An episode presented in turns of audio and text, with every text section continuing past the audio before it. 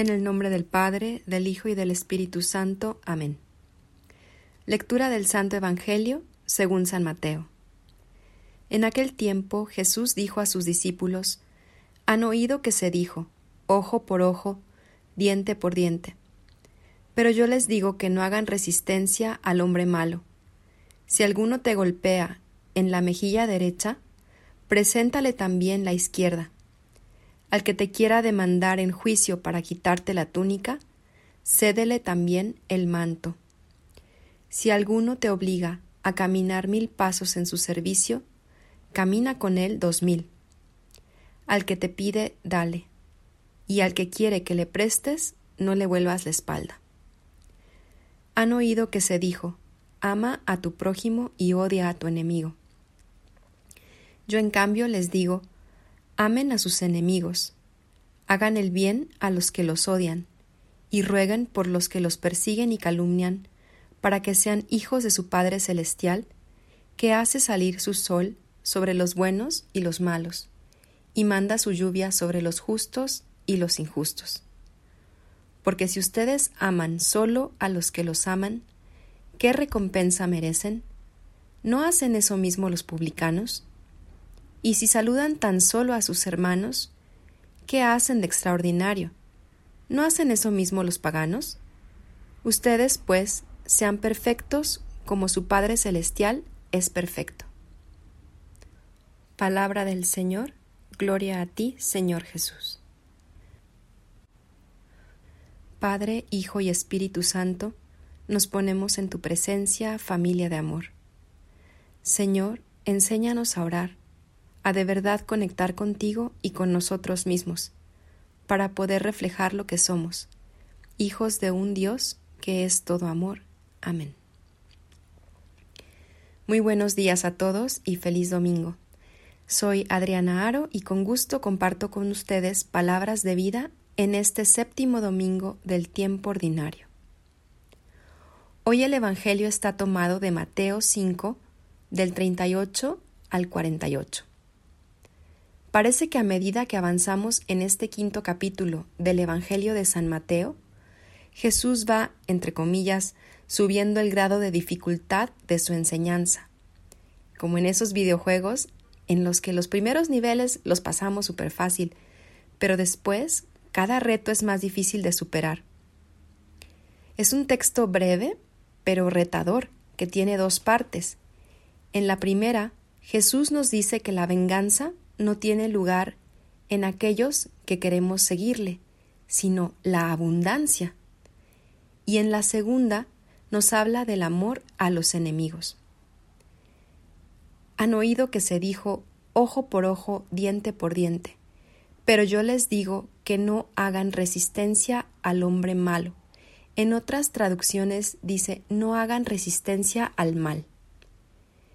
Mientras oraba, me daba cuenta de que a diferencia de los videojuegos, la intención de Jesús no es hacernos caer y entonces poder filtrar entre los aptos y los no aptos para el reino, ¿no?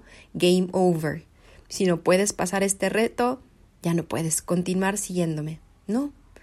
Lo que nos está proponiendo el Señor es para nuestro bien, para que vivamos con más plenitud.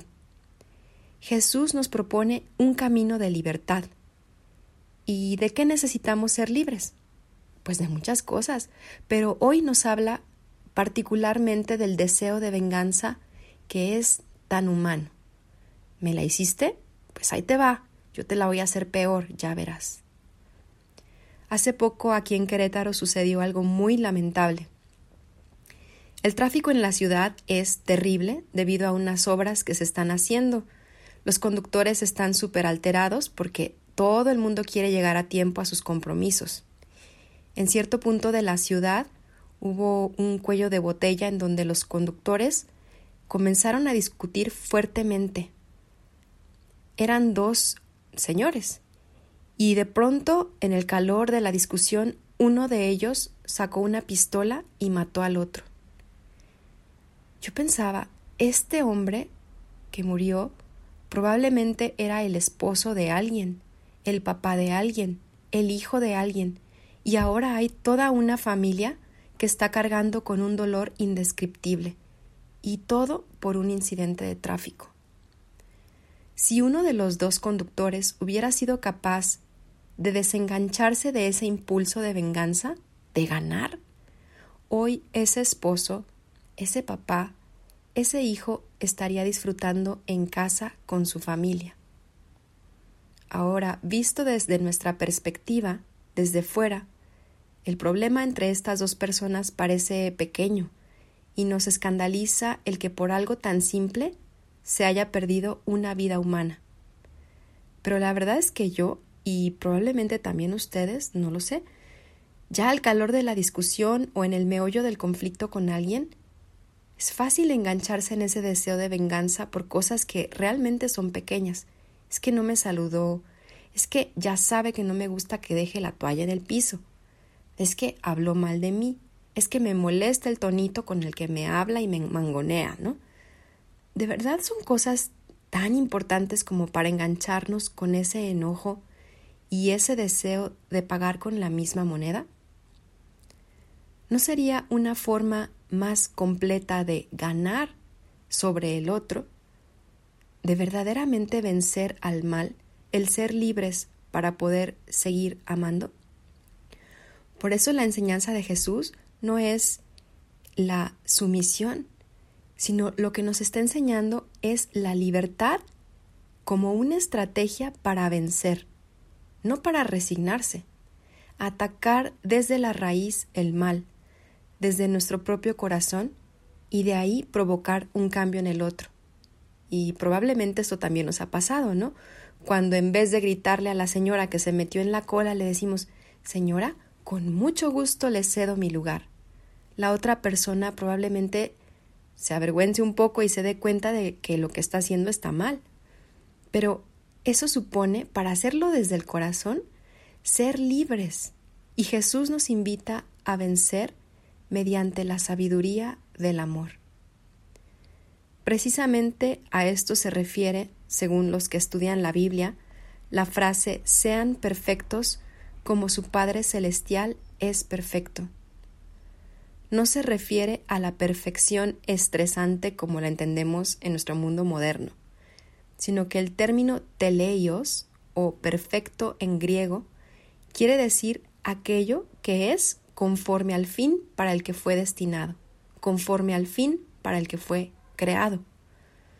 Nuestro destino es el amor, y solo en el intento sincero de ser libres para amar es que encontraremos la verdadera libertad. Quisiera terminar esta reflexión con la poesía Ojo por Ojo del padre jesuita José María Olaizola.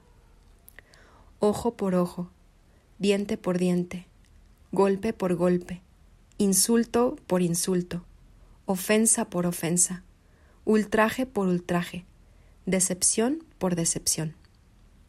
Así se va llenando la memoria y el equipaje de agravios, de rencor, de deudas. Mejor ofrecer contra el puño cerrado una mano abierta, ante el insulto silencio, o, aún más, palabra de perdón. Mejor no subirse al tren del odio, mejor bajarse de la espiral de la venganza, mejor caminar por la senda de la concordia, amar a amigos y enemigos a la manera de Dios.